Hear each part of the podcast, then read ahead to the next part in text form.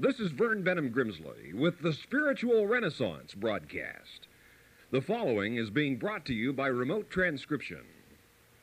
In the process of doing radio broadcasts heard around the world, discussing and debating philosophy and religion with university students from coast to coast, from Harvard and Yale to Berkeley and UCLA, I have frequently had students say to me that they wondered what real difference a series of beliefs in transcendent spiritual realities would make in day by day life. I respond with an observation from nature.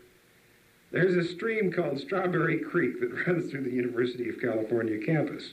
And I used to cross a footbridge over it every day, and I noticed that from time to time the color of the water in Strawberry Creek would vary enormously.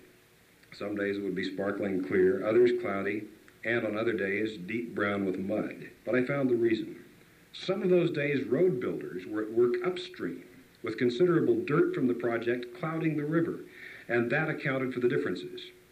The principle is this I could tell what was going on upstream by how it looked downstream. And so it is with human existence. What happens in the higher realms of your experience, in your religion, your spiritual life, in your ideas and ideals, will make an enormous difference in the rest of life, in the way you deal with decisions, the way you treat people, the way you do your work and your play and your waking and your sleeping. It is cause and effect, reason and result. For as a man sows, said the Master, so shall he also reap. There's an old story from Scotland. But one sunny day there was a shabbily dressed elderly Scotchman to be seen climbing up Carlton Hill in Edinburgh. And there at the crest, he sat down and looked across the green rolling hills, the blue sky and white clouds, and down to the water below. And as he sat before all this beauty, which lay spread before him, an expression of deep peace and an inner radiance seemed to come across his face. And after a while, another man who had been watching all this from nearby became so intrigued by curiosity to know the old man's thoughts that he came over and spoke to him. And the old man said these words.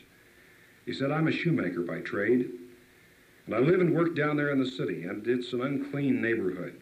There's swearing and drinking and fighting on my street every day and far into the night.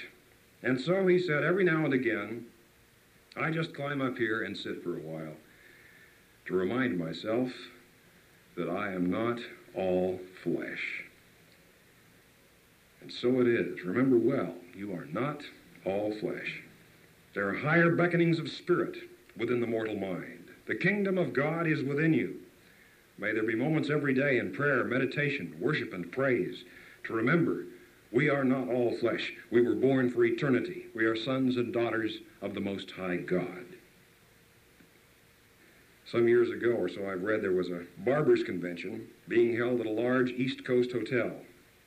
And as a publicity stunt, they sent a committee down to the city's Skid Row to pick up the most slovenly looking drunkard they could find who would agree to be the subject of a project which was to consist of a total alteration of that man's appearance. They found and paid a willing subject to go through the process, brought him back to the hotel where the newspapers photographed before and after pictures, and proceeded to give him a bath, replace his soiled and wrinkled clothing, gave him a shave, haircut, manicure, decked him out in a black tuxedo with tails, white tie, top hat. The change was amazing, and the before and after pictures were astonishing, and he received a tumultuous ovation from the Barbers' Convention. But as I read the story next morning, one of the newspaper reporters went out to do a follow up article and found the same man back on Skid Row, dead drunk, sleeping on newspapers in an alley, and still wearing the tuxedo now rumpled and soiled. The man had been cleaned and groomed externally, but internally, his attitudes and aspirations, his spiritual life, had not been reached. Neither barbers nor tailors can touch and transform the inner soul of a person. That is the domain of God. And it is through synchronizing the human will with the perfect will of God that an individual really begins to live as he or she was born and created to live. And one of the greatest prayers in the Old Testament is create in me a clean heart, O God, and renew a right spirit within me. And wrote Paul, Be you not conformed to this world, but be you transformed by the renewing of your mind. In the first chapter of the book of Genesis in the Bible, in the story of creation, the creation of the world and the solar system. Seven times you come across the following phrase, and God saw that it was good. Again and again, and God saw that it was good, and God saw that it was good. This is a good world and a good universe. And the very source of all reality is a God so good that to taste and see is to know that God is good. And all the varied and multiform experiences of human life commingle in a vast spiritual confluence of purpose in the mind of the everlasting God.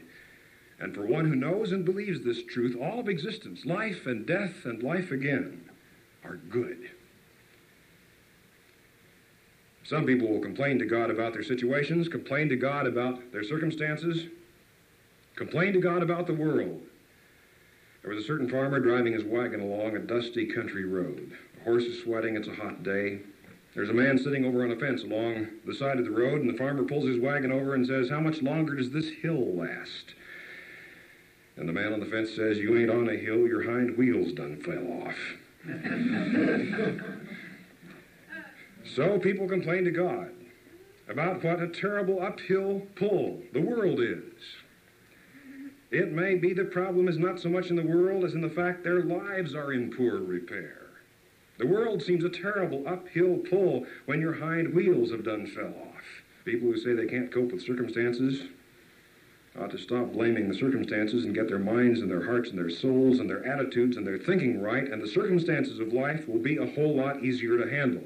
The road is easier when you fix your wagon. And the issues and the decisions and the problems and possibilities of existence are dealt with far more competently when your heart is filled with love and the soul is filled with faith. It's time people stopped complaining about the road and started fixing their wagons. People blame God for too many problems they bring on themselves because God is infinitely good. The experience of fellowship with God is inexpressibly rich, and yet it is very, very real. There's a story told by one of the biographers of Ralph Waldo Emerson. Both Emerson and Thomas Carlyle had read each other's books, and they were great admirers of each other's thinking and philosophy on many points. But between them lay the Atlantic Ocean. Then at last, Emerson sailed for Europe, and the long awaited meeting between these two men took place at Thomas Carlyle's home. They greeted each other, they talked for a bit, but then as the evening wore on, the two of them fell into silence, sitting before the fireplace next to each other, just looking into the flames and the embers, and according to the story, several hours passed by without either one of them saying another word. At last, when it was time for Emerson to go, Carlyle conducted him to the door and parted with these words Aye, Mon, and haven't we had a grand time? Their fellowship was far too deep a thing for words that night.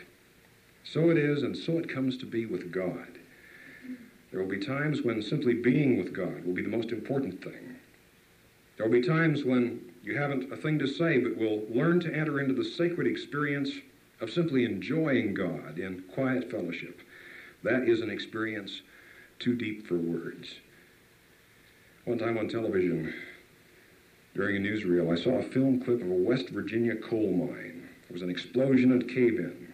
During the course of it, it showed one old miner going back down into the crumbling shaft to search for his son, who was a miner too, and who had been underground when the explosion occurred. The old man was risking his own life to try to find his boy. And later, the newsreel showed him bringing out his son. He'd found him lying unconscious and brought him back up. Both men were sooty and black with coal dust, but the sight of the joy on that weary father's coal smudged, tear stained face is one I will never ever forget. And such is the living love of the living God for every person. God's Spirit comes down where we are and brings hope and love and strength in every hour of need if only we will have the faith to claim it, to appropriate it, and to accept it. Who knows the potentials which God has placed within each one of us if we'd only dare to believe they're there? God doesn't make junk. And as sons and daughters of God, He has a plan and a purpose for each one of us. Some years ago, there was a short story called Mr. Smedley's Guest. It was about a man named Mr. Smedley who was rich and whose mind was totally absorbed in stocks and bonds, and who made no time for the meanings and the values and the spiritual things of life.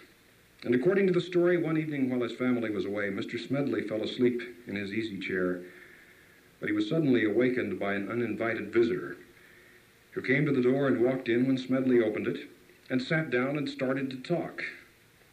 Mr. Smedley was at first incensed at the boldness of his guest, but the stranger was so charming in his manner and so rich in his character that Smedley soon became delighted talking with him, as the guest spoke both brilliantly and profoundly of many ideals which Smedley himself had once held and of which he had once dreamed. The strange guest spoke of a book he had written, played at the piano a piece he had composed, and spoke of the high purposes of his life, and Smedley sat entranced by his unbidden visitor. And when at last his guest arose to leave, Mr. Smedley expressed delight at his unexpected visit, but then faltered and said that he hadn't quite caught the visitor's name, and asked, But who are you? And the guest replied, I am the man you might have been, and vanished. And then Mr. Smedley awoke. Consider well for a moment the man or the woman you might have been. But then consider the person you yet might be and yet might become. Because God has a will and wisdom, a power and purpose for every human life, a plan for this planet, and a reason for every human being being alive. And as it has been said, when God and man go into partnership, tremendous things begin to happen. The historian John R. Ewers writes during the mid 1800s in the Deep South, one night, a group of uneducated black men and women were gathered around a fire to sing and pray for freedom. When into the midst of their meeting, there rushed a man with a copy of Abraham Lincoln's Emancipation Proclamation in his hand. And in great excitement, he stood before this group and he read it, but the words of the document were complex and formal and conveyed no real meaning to the minds of these people. They stood looking at him in bewildered incomprehension. Then, seeing that they could not understand it, the messenger, half in anger and half in tears, waved the paper in the air and shouted, Black people, don't you see, don't you see that you're free now? You're free. And an old woman in the group repeated the words, You're free. And then they began to comprehend. And the sounds of prayer and praise and rejoicing filled the night. For you needn't comprehend all the theological doctrines and the fine points of philosophy which the great thinkers of the ages have propounded concerning the spiritual life. You needn't comprehend all of that. In order to know and experience the thrilling discovery, you shall know the truth, and the truth shall make you free. For in faith in God and love of God there lies true freedom and peace and joy everlasting. And this one day is going to transform the world.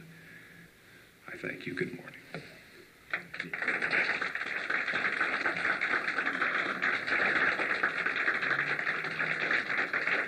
The preceding has been brought to you by remote transcription. If you're interested in these topics, write to us. We want to hear from you. At the Spiritual Renaissance Institute, Box 3080, Oakhurst, California, 93644. That's the Spiritual Renaissance Institute, or abbreviated SRI. For those of you listening in other countries around the world over our international satellite and shortwave network, let me spell the mailing address SRI Box 3080. Oakhurst, O A K H U R S T, California, C A L I F O R N I A 93644, United States of America. I've written Finding God, Getting to Know God, Seven Principles of Prayer, Life After Death, What Does Happen When You Die. If you're interested in these topics, no cost, no charge, no obligation. Nobody's going to come to your door with an attache case and try to sell you something. Simply write to the Spiritual Renaissance Institute Box, 3080 Oakhurst, California, 93644 USA. This is a non-sectarian, non-profit program proclaiming the dawning spiritual renaissance, the fatherhood of God and the brotherhood of man, the worldwide family of God. And so for now, this is Vern Bennom Grimsley saying, May God's will be done by you. Good day.